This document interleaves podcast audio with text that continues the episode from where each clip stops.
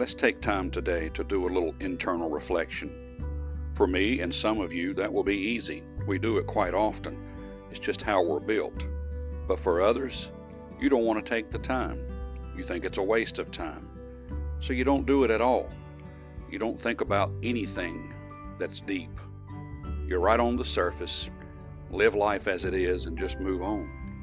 But I think we all should take time to reflect on who we are how we see ourselves, how others may see us, and how that affects everything that we do in our walk, what we do at work, how we're perceived at work, at church, at home, with our friends, at events.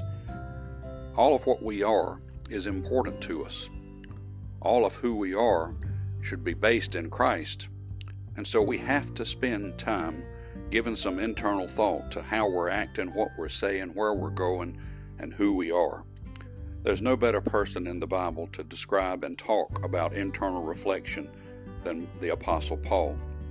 There was a major change in his life, and several times in the scriptures he reflects, he goes back. Here's one in particular, 1 Timothy chapter number 1. And I thank Christ Jesus our Lord, who hath enabled me, for that he counted me faithful, putting me in the ministry who was before a blasphemer and a persecutor and injurious. But I obtained mercy because I did it ignorantly in unbelief.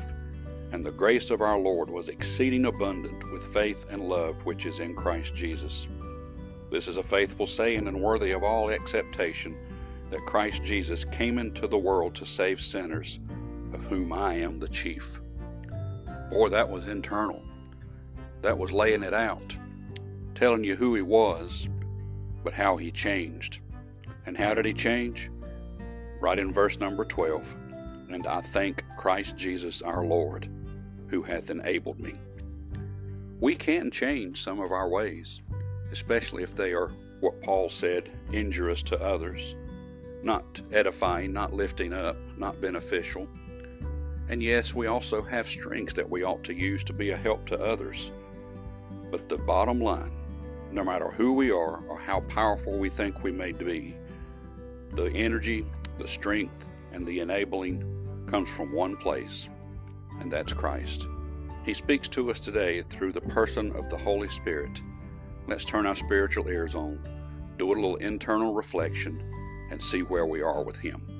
May God bless you and have a wonderful day.